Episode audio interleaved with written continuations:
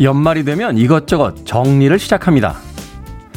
책상에 잡동사니를 비우고 옷장에서 안 입는 옷들을 꺼내고 휴대폰 속에 비슷한 사진들을 삭제하죠. 그렇게 정리한다는 건 정리 전보다 정리 후의 삶이 더 나아지길 바라는 마음일 겁니다. 한 해 동안 복잡했던 마음속을 들여다봅니다. 이루지 못한 꿈들, 만나지 못한 사람들, 떠나지 못한 여행들이 엉켜 있습니다. 하지만 아쉽다고 해도 이제 다들 정리할 때입니다.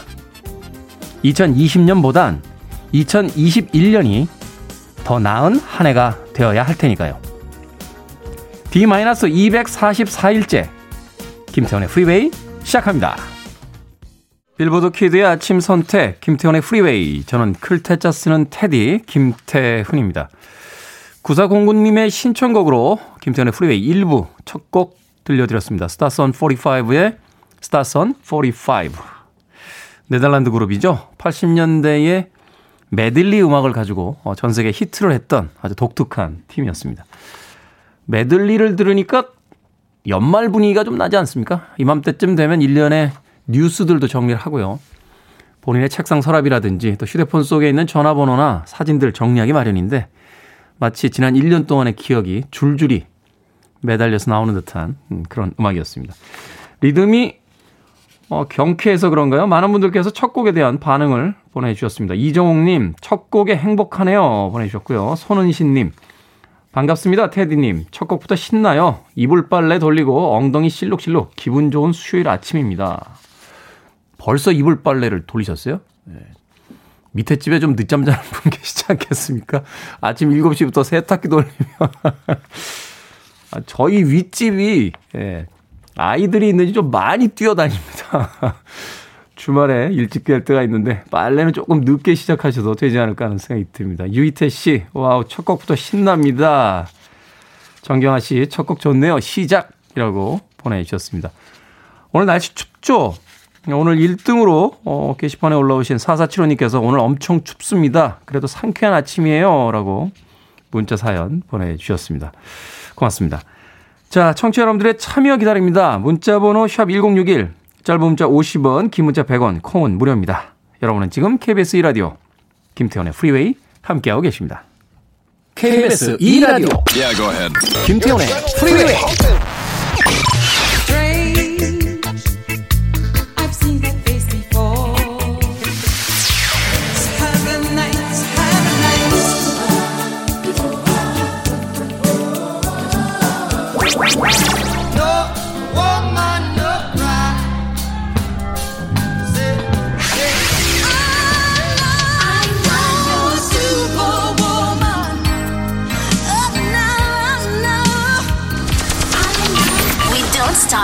music.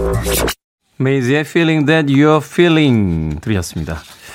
프랭크 비벌리 메이즈에 의해서 결성된 소울 그룹이죠. 알려진 바로는 마빈 게이의 공연의 오프닝 팀으로 주로 활동을 했었다 알려져 있습니다. 메이즈의 Feeling That You're Feeling 들으셨습니다. 차다이님께서요, 수능 끝난 고3입니다. 3년 전부터 수능 끝나고 친구들과 제주도 여행 가려고 없는 용돈 모아서 놀러 가려고 계획을 다 짰었는데, 코로나19로 집에만 있네요. 집에서 그동안 보지 못했던 드라마 정주행으로 위안 삼고 있습니다. 좀 실망스럽겠네요. 3년 동안 수능만 끝나면 제주도 여행 가려고 네. 용돈을 모았는데. 나이 든 사람들은 이런 경우에 이제 이렇게 표현합니다. 돈 굳었다. 예. 고 사람 수능 끝난 수험생에게 이야기하기는 좀 그렇긴 합니다만, 네. 돈이 굳었잖아요. 예, 그걸로 일단 위로를 좀 삼고, 어, 뭔가 이제 계획이라는 게 연기가 된 거지 취소가 된 건 아니니까. 최근에는 또 OTT 채널에서 아주 재밌는 드라마들 음, 많이 하고 있으니까 드라마 보는 것도 괜찮습니다.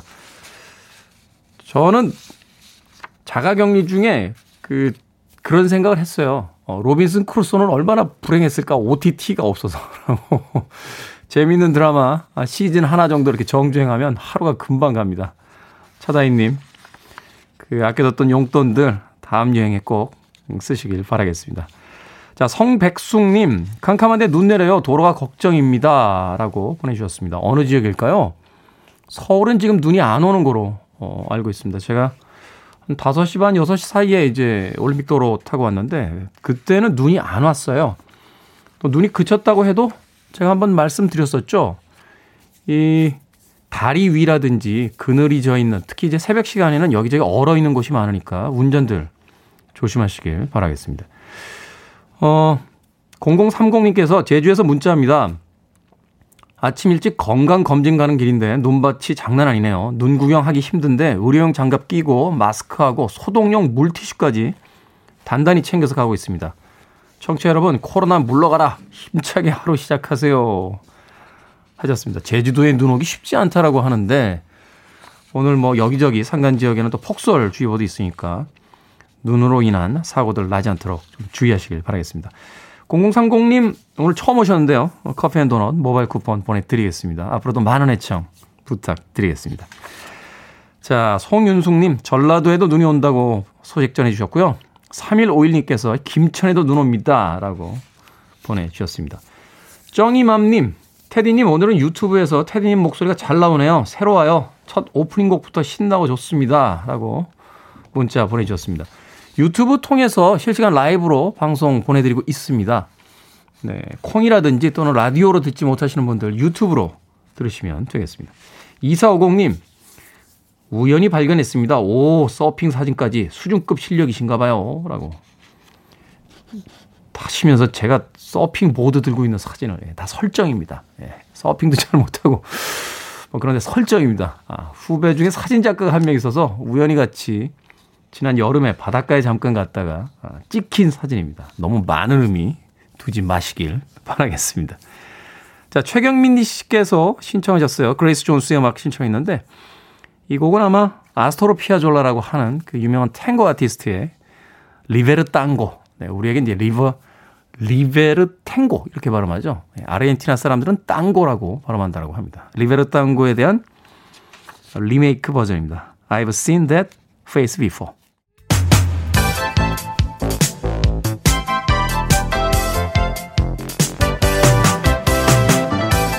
이 시각 뉴스를 깔끔하게 정리해드리는 시간 뉴스 브리핑 최영일 시사평론가와 함께합니다. 안녕하세요. 안녕하세요.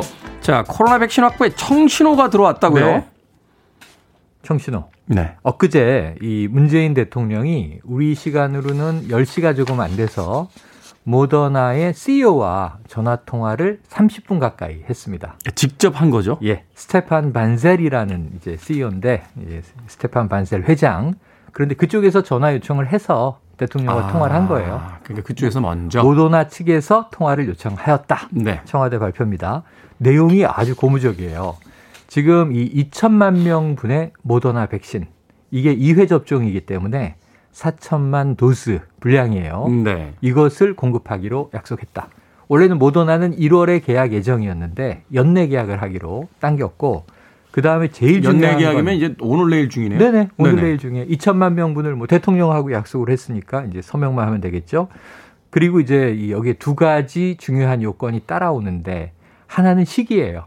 원래 화이자 모더나가 이게 좋은 거 아니냐. 미국, 영국은 먼저 맞기 시작했다. 우리는 대략 예상은 하반기로 돼 있었잖아요. 하반기. 내년. 네. 빨라야 3분기. 음. 그러니까 이제 7월 이후 여름이죠. 늦으면 가을이 될 수도 있고. 그럼 이게 지금 집단 면역이 좀 도움이 되려나 했는데 2분기로 당기기로 했으니까 4, 5, 6월 중에 이제 접종이 시작되는 겁니다. 음, 네. 그런데 그렇게 될 수 있었던 이유는 모더나의 요청은 사실은 개발은 거기가 잘하는데 생산 능력은 떨어져요. 공장이 없는 거죠? 네. 쉽게 얘기해서. 한국이 이 CMO, 이 위탁 생산이 워낙 인프라가 잘 돼 있으니까 한국에서 생산도 좀 하고 한국이 좀 많이 공급도 하고 또 한국이 방역 모범 국가인 이미지도 모더나 홍보에 좀 쓰고 그러니까 어디서 생산된다 이것이 네. 또그 어떤 어, 약을 선택하는 기준이 될 수도 네네. 있으니까 우리나라도 그렇지만 세계 몇몇 나라들은 중국에서 만든 건 안 받겠다 뭐 이런 쪽도 있어요. 그렇죠. 우리도 지금 중국 백신을 일단 배제한 상황이거든요. 브라질인가요? 공동 개발한 것도 중국 백신 가지고 지금 이야기가 많은 것 같던데. 맞습니다. 네. 그래서 그런 측면에서 고무적인 여러 가지 윈윈 하는 거죠. 모더나와 우리나라가 아주 이제 절박한 상황에서 윈윈이 됐습니다. 그래서 전체적으로는 3,600만 명분이 확보돼 있었는데 5,600만 명 분이 확보가 됐고 인구 숫자 넘어갔다. 예, 그다음에 시기도 당겨졌고 상반기 중으로 여기에 추가해서 뭐 노바백스라든가 몇몇 백신들이 더 예정되고 있어서 사실 이제 백신의 양은 연내로는 좀 넉넉하게 확보된 것 같고요. 어, 또 이제 이 모더나 백신에 대한 선호도 있었는데 예, 아스트라제네카가 2월부터 접종이 시작되겠지만 4월 이후부터는 모더나 그리고 이제 화이자는 3분기 이후 예정이에요. 음, 네. 그 사이에 또 얀센 백신도 2분기부터 그다음에 코백스 퍼실러티에서 제공하는 국제연대 백신도 있고 지금 백신은 넉넉한데 빨리 집단 면역이 생겼으면 좋겠습니다. 네, 전문가들 이야기 들으니까 이제 맞는 것도 중요하지만 그 전체 국민이 이렇게 단기간에 맞아야 아 그렇죠 그렇죠 그 백신의 어떤 유효 기간이 있기 때문에 말하자면 면역 기간이 있기 때문에 빨리 면역이 생기는데 이게 이제 너무 문제예요. 오랫동안 걸쳐서 맞게 되면 걸쳐서 맞으면 초도에 맞은 분들은 또 면역력이, 면역력이 상실되면 네. 또 다시 맞아야 되는 상황이라 겹치고 겹쳐서 말씀하신 대로 지금 우리 어, 방역 당국의 계획은 11월 이전에 집단 면역을 형성한다. 음. 그러면 한 60% 이상은 네. 그 전에 여름까지 맞아야 되는 거죠. 아무튼 그 기간이 이제 짧아졌다는 게 굉장히 고무적인. 뉴스가 아닌가 하는 생각이 듭니다. 자, 소상공인 고용 취약 계층을 대상으로 한 코로나19 3차 재난지원금 대책이 마련이 됐죠? 네. 언제 얼마나 나옵니까? 어제 발표가 됐습니다. 원래 이게 이 야당도 이 김종인 국민의힘 비대위원장이 아유 내년 초에 추경 또 할 거면 정부 예산안에 그냥 넣어버립시다 해서 올해는 12월 2일 법정 시한도 잘 지키면서 여야 합의로 이 긴급재난 지원금을 포함해서 내년도 예산이 확보가 됐어요. 근데 이 중에 3조 6천억 원 정도가 이 지원금 성격이었는데 네. 정부는 이제 내년 예비비, 예비비는 주로 재난에 대비한 이 예산입니다. 4조 원 정도 당겨오고 그래서 9조 3천억 원을 만들었어요. 이거를 다음 달 11일부터 그러니까 111 1월 11일부터 설 명절 전까지 그러니까 2월 12일 전까지 약 한 달 동안 집중적으로 지원하겠다. 대상은 한 580만 명 정도 됩니다. 음, 네. 여기 이제 소상공인, 자영업자, 또 특고 노동자, 특수고용 노동자, 프리랜서, 뭐 학습지, 이제 교사 어, 이런 분들이죠. 택배 기사도 있고 여기 법인 택시 기사도 포함이 됩니다. 네, 개인 택시 기사가 네. 아니라 이제 법인 택시 기사. 네, 개인 택시는 해당이 됐었는데 법인 택시 기사도 이제 포함이 됩니다. 자, 이 첫 번째로는 우선 이 매출의 피해를 봤다. 연 4억 원 매출 이하의 업종에서 어, 저희가 코로나19 때문에 매출 떨어졌습니다. 이걸 증빙하면 100만 원 기본 피해 지원금이 가고요. 음, 네. 집합 제한 업종은 100만 원 더 줘서 200만 원. 집합 금지시켰던 업종, 이 대표적으로 노래방 등등 또 실내 체육시설도 있죠. 이런 데는 300만 원까지 최대 지급을 하고요. 그리고 이제 개인 노동자들의 경우에는 50만 원에서 100만 원 사이가 지급될 예정이어서 네. 이게 한 뭐 9조에 달하는 돈 모두가 이제 재난지원금은 아니에요. 이 중에 한 4조 정도가 넘는데 4조 원 정도가 한 달 사이에 긴급하게 집행이 될 예정입니다. 만족스럽지는 않겠습니다만 그래도 어, 좋은 소식은 좋은 소식인 것 같습니다. 그렇습니다. 얼마 전에 운동 다니던 그 짐에 네. 코치한테 문자했더니 숨만 쉬고 있습니다. 이런, 어, 이런 문자가 관장 관장님하고 이 또 직원들이 있잖아요. 사원들도 네. 있고 학원 같은 뭐 태권도 학원, 합기도 학원 다 지금 아르바이트를 뛰고 있어요. 그러니까요. 예, 물류센터에 참 많이 나가 계시다고 음. 이야기를 하더군요. 빨리 지원이 좀 됐으면 좋겠습니다. 네. 자, 오늘이 올해 주식 거래 마지막 날입니다. 네네. 장마감을 네. 하죠. 네. 올해 결산을 하게 되는데 그러면 이제 워낙 좋으면 막 축포도 터트리고 샴페인도 터트리고 이런 장면 영화에 나옵니다만 올해 주식 시장은 호황이에요. 이게 참 미스테리예요. 네, 코스피 네. 역대 최고 지수를 경신 경신하고 있어요. 그래서 왜 그런가 봤더니 이제 이 저 부동산 시장도 얼어붙고 갈 곳 없는 유동자금은 있는 거예요. 이 부동자금들이 주식 투자로 이제 몰려왔고 특히 이제 취업도 안 되는 젊은 층들이 올해 주식 투자에 눈을 떴다. 네. 그러니까 예를 들면 뭐 우리나라 대기업들이 또 earning surprise들을 내면서 주가가 올랐단 말이죠. 그래서 이제 이런 면에서 요즘에 새로운 새로운 이 주린이라고는 들어보셨어요? 주식 어린이. 주식 주린이. 어린이를 줄여서 주린이인데 보통은 주식 초보자를 이야기하는데 네. 진짜 어린이. 미성년자. 미성년자가 거래가 됩니까? 어, 돼요. 계좌 개설되고 되는데 보호자의 동의가 필요하죠. 네. 자, 그런데 이 10대 주린이들이 실제 10대 주린이들이 31만 명이 올해 늘은 거예요. 어린이들이 하는 건 아니고 이제 어린이 명의로 하는 거군요. 어린이 계좌로 하는데 네. 어떻게 되는 거냐 하면 이 자녀들의 계좌를 주식 계좌를 터주고 부모가 야, 너의 미래를 우리가 어떻게 보장해야 될지 모르겠다. 용돈을 주식으로 주겠다.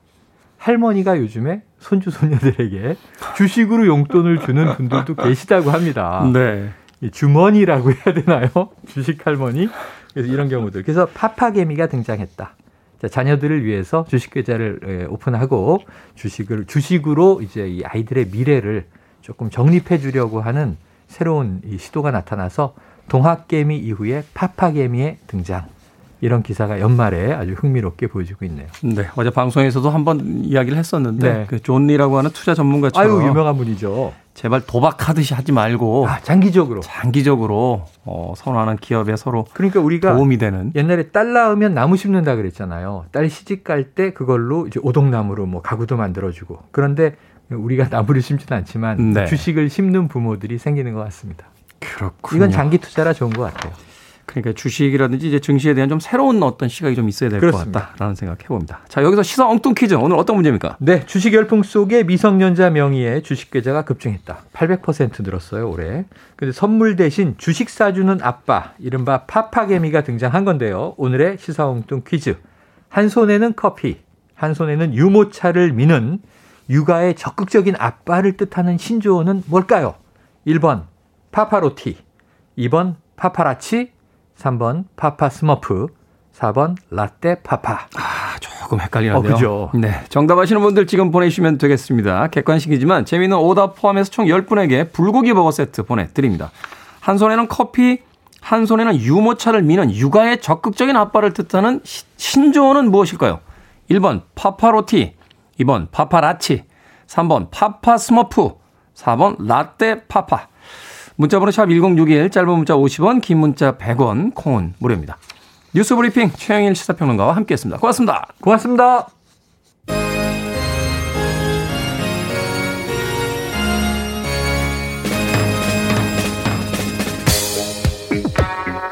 야, 이 리듬 오랜만에 듣네요. M입니다. 팝 뮤직.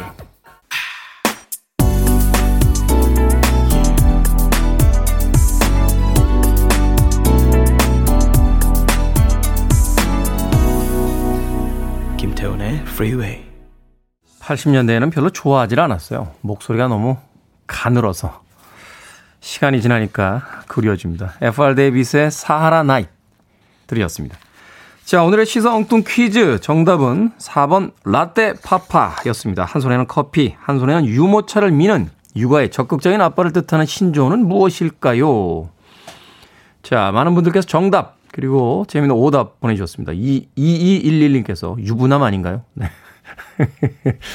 그러니까요. 거기서 하나 더 간 거 아닙니까? 한 손에는 라떼, 어? 카페 라떼를 들고 한 손에는 유모차를 미는 유부남은 무, 무엇이라고 부를까요? 이런, 이런 문제였는데. 김소연님, 파바로티 아니에요? 라고. 4832님, 에스파파. 이동건님께서는 최불암 파! 라고 보내주셨고. 5236님, 코로나 근심 타파.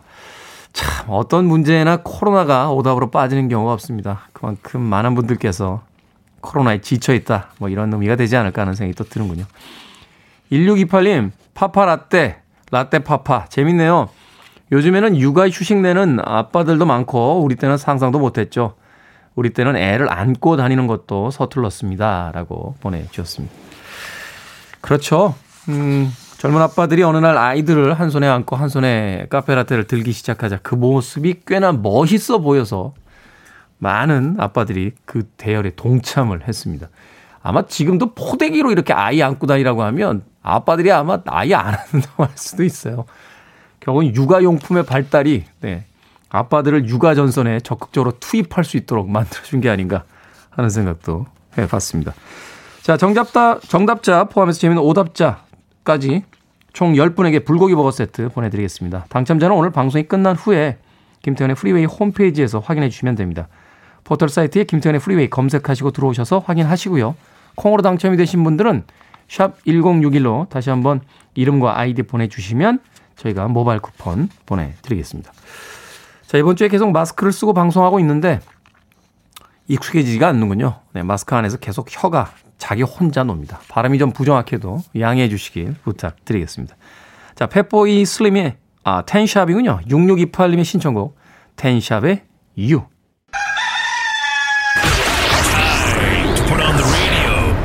김태훈의 프리웨이 장도연 네 축하드립니다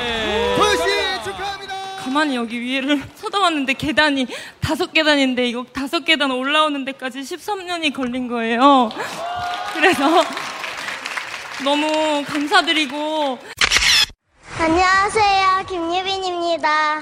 이 트로피 돈으로 살 수 없는 거잖아요. 세상에서 가장 중요한 거는 돈으로 살 수 없는 거래요. 정말 정말 감사합니다. 아, 여보. 연애할 때 한 약속을 지키는데 34년 걸렸네. 너무 늦었다. 미안해.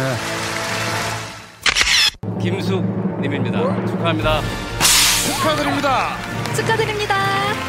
아, 진짜 상상도 못했고, 아, 이게 조금이라도 웃음 지을 수 있는 예능 방송 만들어 나가겠습니다.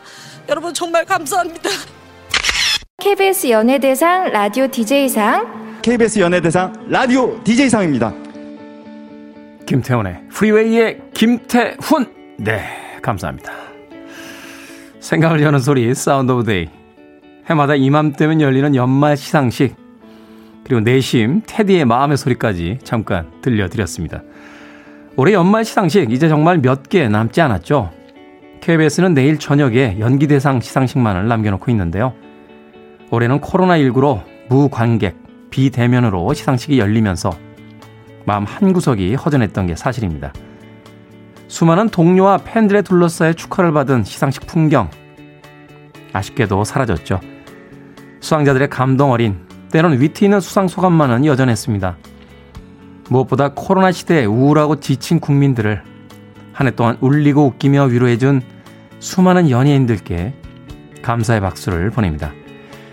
뭐 비록 올해는 KBS 연예대상 라디오 DJ 부문 수상자로 제 이름이 불리진 않았지만 올해 공개하지 못한 저의 기가 막힌 센스 만점 수상 소감 쪽지는 양복 안에 1년 더 잘 묵혀놓도록 하겠습니다. 자, 모든 공을 하나님과 부처님에게 돌린다는 일명 종교파일지, 가족 스텝 지인들의 이름을 줄줄이 열거하는 We Are the World파일지, 저의 수상 소감은 내년에 기대해 주시길 바라겠습니다. 고맙습니다, 여러분.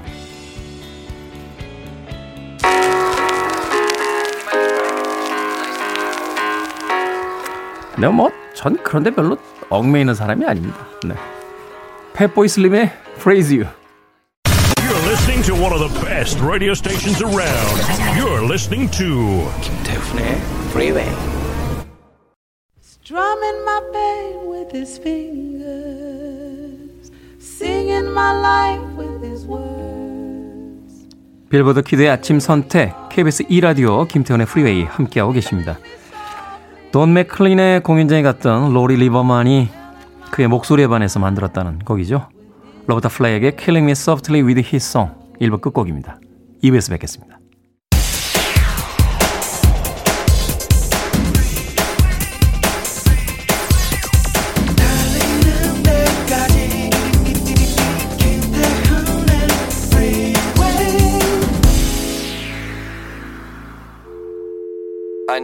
Arms around me. I need to feel your touch.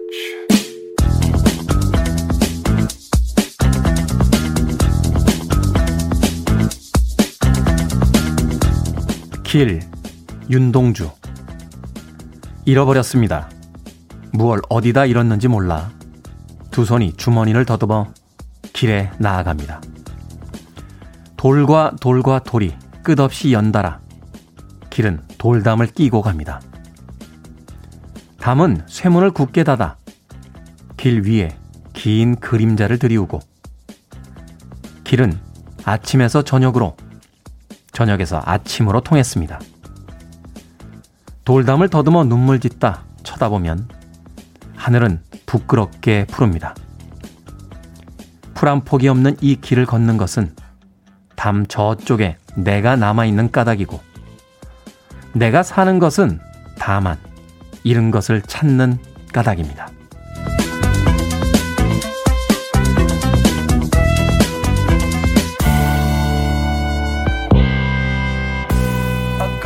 뭐든 읽어주는 남자. 오늘 윤동주 시인의 탄생 103주년을 맞아 시인의 시 길을 읽어드렸습니다. 2020년 돌이켜보면 유독 잃어버린 것이 많았던 해였죠.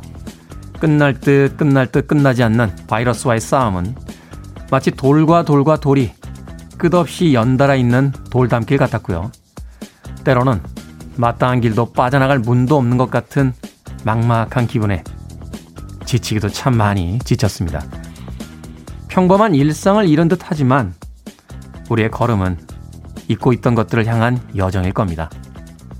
시간은 조금 더 걸릴지 몰라도 자욱한 안개 너머로 아직 길이 보이지 않더라도 우리는 우리가 가야 할 길, 그리고 가야만 하는 이유를 찾아 오늘도 뚜벅뚜벅 걸음을 떼고 있습니다.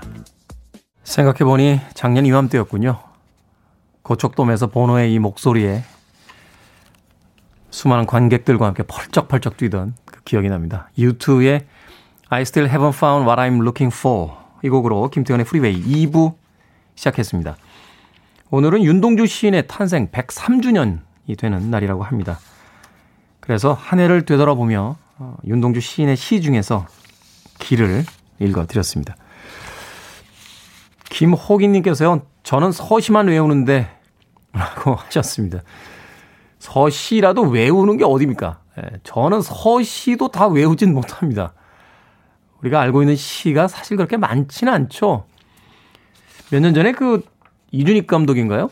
흑백 영화로 동주라는 영화 아, 만들어서 또 윤동주 시인의 삶에 대한 이야기를 하기도 했었는데 교과서에서 배웠던 우리나라를 대표하는 시인이면서도 그의 시라든지 그의 삶에 대해서 참 모른다 하는 생각 해보게 됩니다. 오늘 읽어드린 길이란 시도 읽으면서 저도 느꼈는데 참 좋네요. 내가 사는 것은 다만 잃은 것을 찾는 까닭입니다. 잃어버린 일상이 얼른 우리 곁으로 돌아왔으면 하는 바람 가져봅니다. 자, 일상의 재발견, 우리 하루를 꼼꼼하게 들여다보는 시간, 뭐든 읽어주는 남자. 여러분 주변에 의미 있는 문구라면 뭐든지 읽어드립니다. 포털 사이트에 김태훈의 프리웨이 검색하고 들어오셔서 청취자 참여라고 쓰여진 부분 누르시면 게시판이 나옵니다. 게시판에 남겨주셔도 되고요. 콩이나 문자로 보내실 때는 말머리 뭐든 달아서 어, 보내주시면 되겠습니다. 문자는 문자번호 샵 1061, 짧은 문자 50원, 긴 문자 100원, 콩은 무료입니다. 채택되신 분께는 촉촉한 카스테라와 라떼 두 잔 모바일 쿠폰으로 보내드리겠습니다. 자, 오정모 씨께서요. 날씨가 너무 추워 1시간 먼저 새벽 4시에 출근합니다. 버스를 예열시켜야 하니까요. 출근 시간 승객들 모시고 있습니다. 따뜻해서 너무 좋다고들 하시네요. 지금은 회차지 도착해서 글 올립니다. 시내버스 운전하거든요. 라고 사연 보내주셨습니다. 그 마음씨 너무 감사드립니다. 오정모님에게요, 음, 롤케이크 보내드리겠습니다. 연말이니까요. 가족들과 맛있게 나눠 드시길 바라겠습니다. 광고 듣고 옵니다. I want it, I need it, I'm desperate for it. Okay, let's do it. 김태훈의 Freeway. 두 곡의 음악 이어서 보내드렸습니다. 김태린님의 신청곡이었죠. 조지 벤슨의 Nothing's Gonna Change My Love. 이어진 곡은 캐린 화이트, Superwoman 들으셨습니다. 캐린 화이트도 80년대와 90년대 참 대단했던 음, 가수 중에 한 명입니다. 아마도 그래미 어워즈에 노미네이트도 됐던 음, 그런 여성 아티스트였습니다. 베이비 페이스와의 어떤 협업도 있었고요. 저 개인적으로 Romantic이란 곡 굉장히 좋아하는데 오늘은 Superwoman 네, 들려드렸습니다. 조지 벤슨과 캐린 화이트. 눈 내리는 아침에 이 soul, R&B 음악이 참 음, 따뜻하게 들리는군요. 어, 음악도 온도가 있을까요? 전자음악은 차갑다. 그렇지도 않은 것 같아요. 그 영국을 중심으로 한 전자음악은 조금 이렇게 기계적인 사운드가 많습니다만, 프랑스를 중심으로 한 음악들은 또 전자음악임에도 온기가 느껴지는 음악들이 있습니다. 락 음악이 좀 거칠긴 하지만 락 발라드도 있으니까요. 예. 재즈도 그렇죠? 이렇게 날카롭게 부는 재즈가 있는 반면에 또 따뜻한 재즈가 있으니까. 결국 뭐 모든 음악이 다 모든 온도가 있다는 뜻이군요. 네. 왜 이야기를 시작했을까요? 결론이 없네요. 조지 벤슨과 캐린 화이트까지 음악 들려드렸습니다. 자, 5275님께서요, 테디, 혹시 80년대, 90년대 어린이들의 천국, 창녕, 부곡 하와이 아십니까? 알죠. 어. 이건 라디오 광고 한참 하지 않았습니까? 어? 부곡 하와이로 오세요. 막 이런 광고 있었는데. 지금은 몇 년째 문이 닫혀 있는데 출근길에 어린 시절 추억이 떠올라 잠깐 차 세우고 사진 찍어 봤습니다. 라고 사진 보내주셨습니다. 아, 여기가 바로 그, 저는 한 번도 못 가봤어요. 광고로 만들었던, 그러나 꼭 한번 가보고 싶었던 바로 그 부곡 하와이군요. 이 이름을 누가 지었을까요? 부곡의 하와이. 참 대단하지 않습니까? 예? 이렇게 마포 이비자 뭐 이렇게 지을 수 있는 거 아니에요. 그렇죠? 저희 어머님 사시는 저도 잠깐 살았던 그 노원역에 가면 옛날에 지금은 없어졌어요. 어, 옛날에 나이트클럽 이름이 백악관 막 이랬어요. 미국 대통령은 아셨는지 모르겠습니다. 노원역에 자기 사시는 곳이 있다는 거. 장명 센스 참 대단한 것 같습니다. 오이치로님에게 어, 따뜻한 아메리카노 모바일 쿠폰 보내드리겠습니다. 추억을 떠올릴 수 있는 사진 또 아침부터 보내주셔서 진심으로 감사드립니다. 2039님, 안녕하세요, 테디. 마트 수산 코너에서 생선 파는 30살 총각입니다. 겁나게 많은 일이 있었던 2020년이 가네요. 멋모르고 일하다가 여름에 손을 다쳐서 아직도 회복 중입니다. 언제쯤 나으려나 라디오가 있어 다행입니다. 라고 또 문자 보내주셨습니다. 더디긴 하지만 나을 겁니다. 2039님, 네, 시간을 쌓아간다. 이렇게 생각을 하시고 마음 편하게 예, 연말 보내시길 바라겠습니다. 2039님에게도요, 어, 따뜻한 아메리카노 모바일 쿠폰 보내드리겠습니다. 자, 다음 곡은 8910님께서 신청하신 곡이에요. 동료가 이번에 헌혈 200번에서 기념패를 받아왔습니다. 200번이요? 우와. 200번이면 몸 안에 있는 피가 한 바퀴 다 순환된 거 아닙니까? 그 정도면 너무 자랑스럽고 그만큼 못하는 저는 부끄럽기도 하네요. No woman, no cry 신청합니다. 라고 문자 보내주셨습니다. 아니, 200번 하는 친구만큼 못한다고 부끄러우면은 안 부끄러워할 사람이 누가 있습니까? 예. 저도 군대 있을 때 몇 번 하고 사회생활 하면서 몇 번, 한 10번 정도는 했던 것 같은데 몇 년 전부터는 제가 기력이 쇠해서 이제 헌혈을 잘 못하고 있는데 저도 반성하도록 하겠습니다. 네. 한 번에 한 300ml 정도 하지 않나요? 사람 몸에 한 6리터 정도 혈액이 있는 걸로 알고 있는데 그러면 어, 대단한데요. 자, 8910님의 신청곡 밥 말리 앤드 웨일러스 No Woman No Cry인데요. 이 제목 참 말도 많고 탈도 많았죠. 여자가 없으면 울 일도 없다. 울지 않으면 여자도 아니다. 라고 했는데 여기서 woman은 밥 말리의 고향인 자메이카를 이야기합니다. 안 돼요, 여자여. 울지 말아요. 반말리 앤더 웨일러스입니다.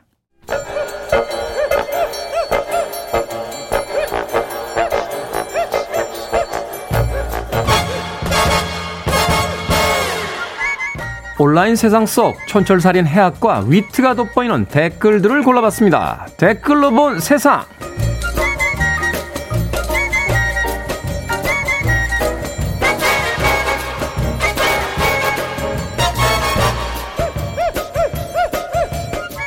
오늘 만나볼 첫 번째 세상.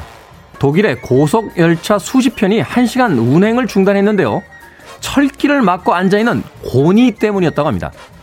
한번 짝을 맺으면 평생을 함께 한다는 고니. 고압선 위에서 짝이 죽자 그 아래 철길에서 하염없이 짝을 그리워하던 중이었다는데요. 여기에 달린 댓글들입니다.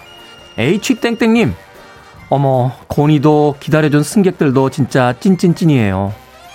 H땡땡님, 인간이 배워야 할 진정한 사랑법이네요. P땡땡님, 고니를 아냐고요? 고니는 제가 아는 타짜 중에 최고였어요. 그 곤이 아니잖아요. 아름다운 고니의 사랑이지만 한편으로는 좀 씁쓸합니다. 사람들은 사랑을 더 이상 믿지 않는다. 쉽게 말하는데 그러면서도 이런 이야기를 전하는 건 여전히 믿고 싶기 때문이겠죠.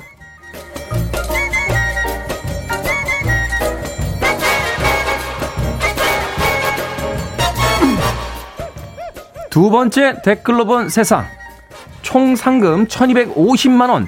제 12회 제주 국제사진 공모전의 대상 수상작은 두구두구두구두구두구. 합성입니다. 무슨 이야기냐고요? 멋진 설원의 노루 4마리가 뛰노는 사진이 대상 수상작이 됐는데 이게 합성이라는 겁니다. 너무한 거 아닙니까? 전통과 역사를 자랑하는 공모전에서 여기에 달린 댓글들입니다. 거북이 스트레칭님. 아니, 디지털 시대의 합성에 대한 위작 여부를 판별하는 시스템이 없다는 게 더 우습습니다. 엘튜브님. 수상자 명단을 쭉 봤어요. 근데 이건 뭐 말이 국제 사진전이지 한국인들 잔치 아닌가요? 여러분들도 인터넷에서 사진 한번 찾아보시죠. 제목이 설원의 노루 나들입니다. 네 마리의 노루가 아, 소나무를 배경으로 뛰는 모습 아, 설원 아름답습니다. 그런데 아이러니하게도 이런 아름다운 사진이 반칙으로 만들어졌다는 거죠. 반칙은 안 됩니다.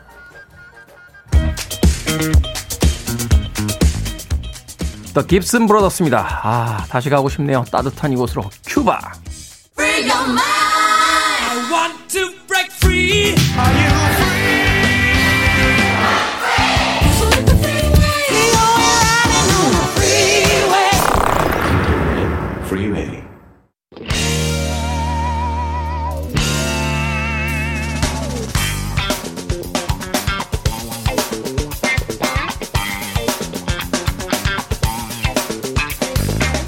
약을 알고 나를 알면 백전백승.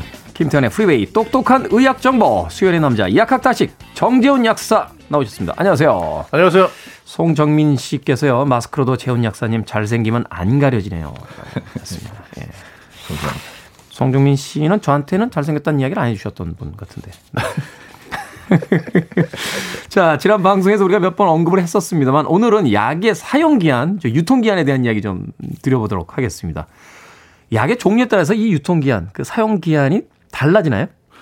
어, 사실 뭐 사용 기한이라는 게 약을 뜯기 전까지는 거기 적혀 있는 날짜까지니까 그건 네. 뭐큰 영향 없습니다. 근데 우유나 저 건강 저 우리가 일반적으로 먹는 그 저 이제 냉동 식품하고 비슷하군요. 네. 네. 네. 그런데 뜯었을 때 뜯었을 때는 이제 제일 짧게 안약 같은 경우에는 한 달 안에 다 쓰셔야 되고요. 한 달이요? 네. 냉장고에 아직 두 개나 있는데 뜯은 네. 거. 더 짧은 것도 있어요. 더 짧은 거 있어요. 어떤 거더 짧습니까? 이제 소아과 같은 데 가셔가지고 항생제를 네. 물약을 탈 때 원래 물약이 아니고 가루로 보관하다가 약국에서 물을 타가지고 항생제를 이렇게 섞어서 만들어가지고 주는 경우 있거든요. 제조약들. 네. 그런 거는 이제 일주일에서 한 2주일 정도. 아, 그러니까 처방 받고 그 오늘부터 일주일간 하루에 두 번씩 드세요. 그러면 그, 그 안에 다 드셔야 된다는 거죠? 네, 그런 약들이 있어요. 물약 중에는. 어머님들 중에는 왜 그 제조한 처방받은 약인데도 네. 그 좀 남으면 네. 그약 다 먹기 전에 낫다고 약 안 먹어서 이렇게 남는 약 있으면 그것도 가지고 계시잖아요. 그렇죠. 다음에 또 감기 들면 이것도 먹인다고 이거 절대 안 되는 거군요.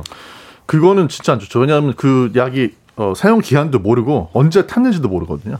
아, 그러네요. 날짜도 네. 안 적혀 있으니까. 막 색깔도 누렇게 변해가지고.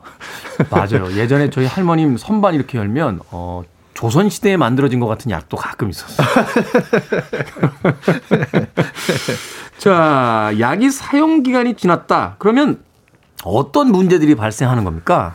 일단 크게 봤을 때 두 가지인데요. 하나는 약이 이렇게 그 안에 성분이 유효 성분이 들어 있어야 되잖아요. 근데 네.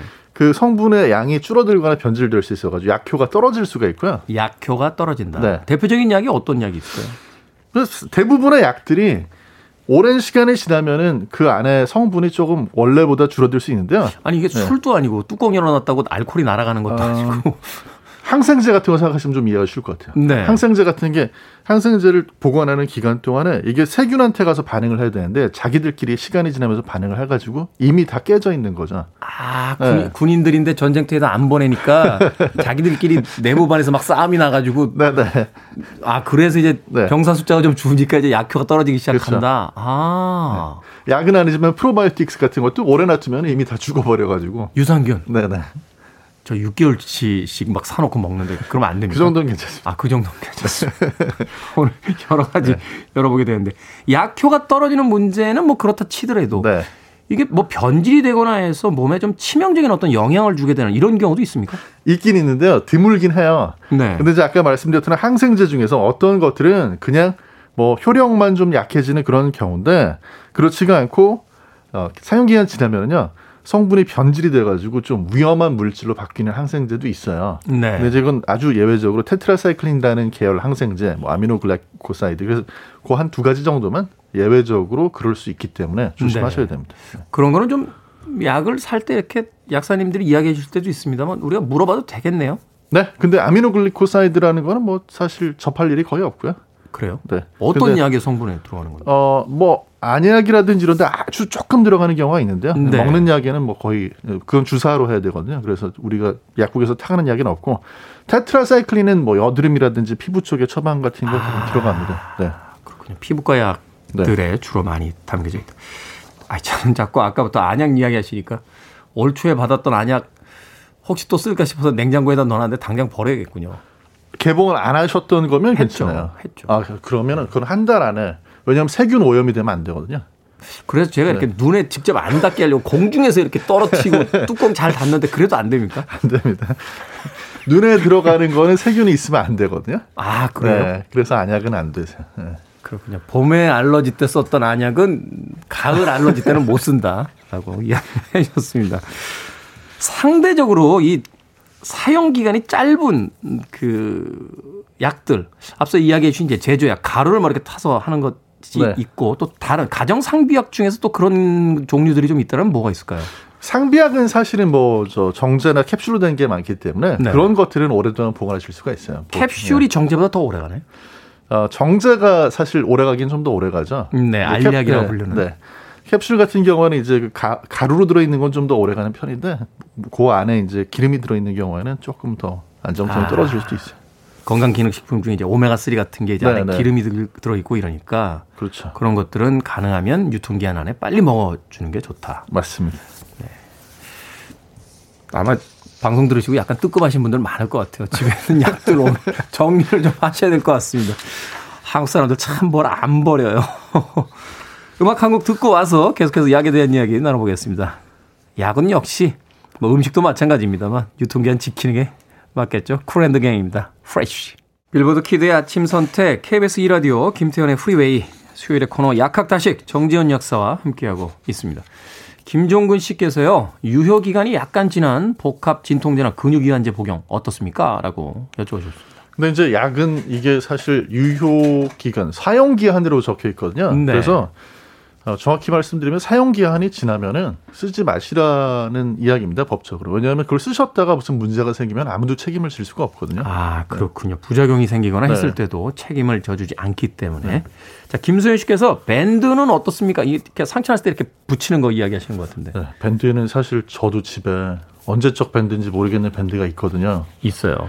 못 버리고 있는데 나중에 이렇게 네. 그 접착면에 이렇게 붙어 있던 종이도 떨어져요. 접착. 노, 노랗게 되고요. 접착. 아, 약사님도 그래요? 네. 그냥 안 붙어요. 안 붙어요, 네. 나중에. 근데. 그래서 그걸 가지고 있으면 또 집에 새 걸 안 가지고 오거든요. 그래서 그렇죠. 다쳤을 때는 그거라도 붙이려고 하게 되니까 빨리 그냥 폐기를 하시고 네. 어, 새로 좀 바꿔주시는 게 좋습니다. 붙질 않아요. 네. 박경원 씨께서 빨간 약은 어떻습니까? 뚜껑 열면 언제까지 써야? 아. 빨간 약이 그거죠. 그 우리 우리가 흔히 알고 있는 이제 소독약. 포비돈 요오드. 네, 포비돈 요오드. 근데 이제 이런 소독약 같은 경우에는요.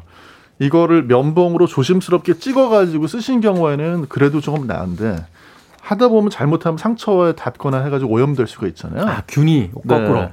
그래서 원칙적으로는 이런 거는 너무 오래 쓰시는 것보다는 한 3에서 6개월 정도 개봉을 하고 나서는 그 네. 정도만 사용하고 버리시는 게 3에서 6개월이요? 네네. 저희 어린 시절 생각하면 빨간 양은 한, 한 5년 쓰지 않습니까? 집에서? 네? 떨어질 때까지 쓰는데 빨간 양. 안 된답니다. 3에서 6개월 정도면 네.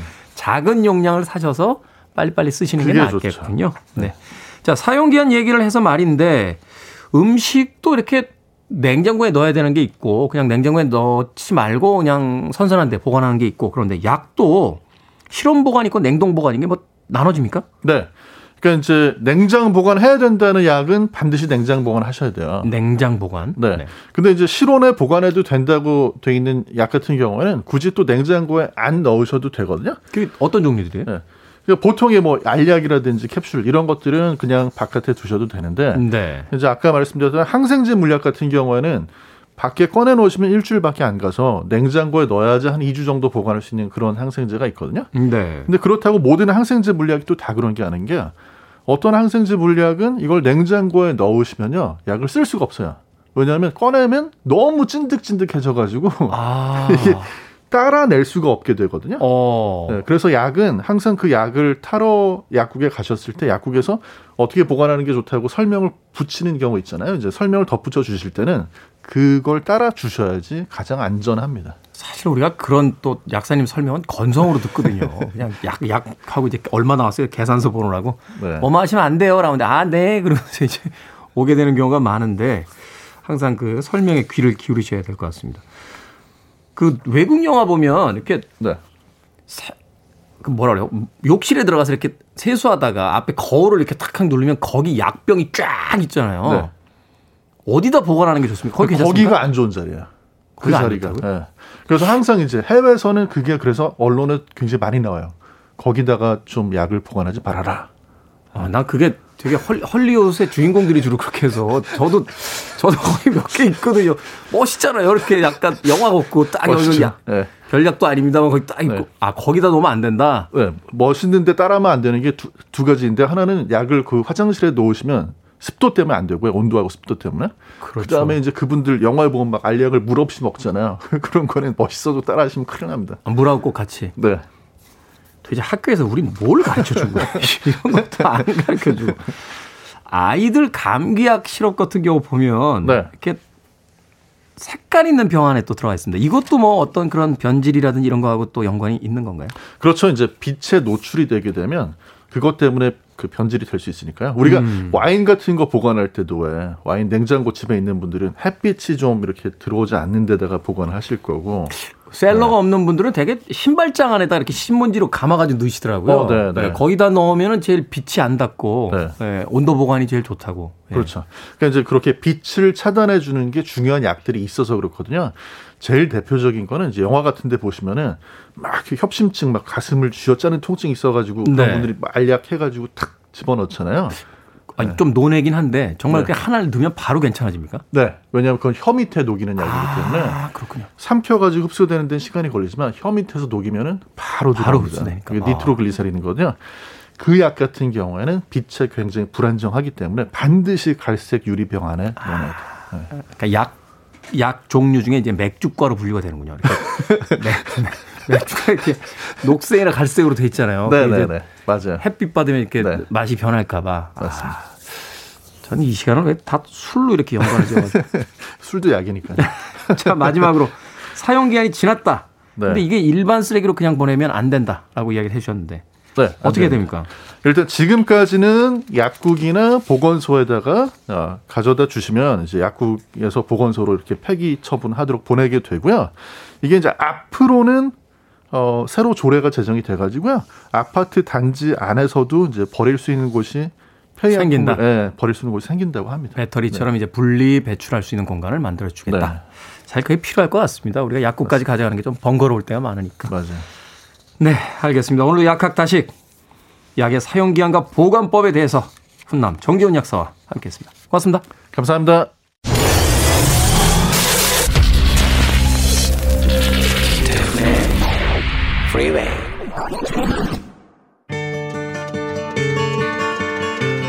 KBS 2라디오 김태훈의 프리웨이 D-244일째 방송 이제 마치겠습니다.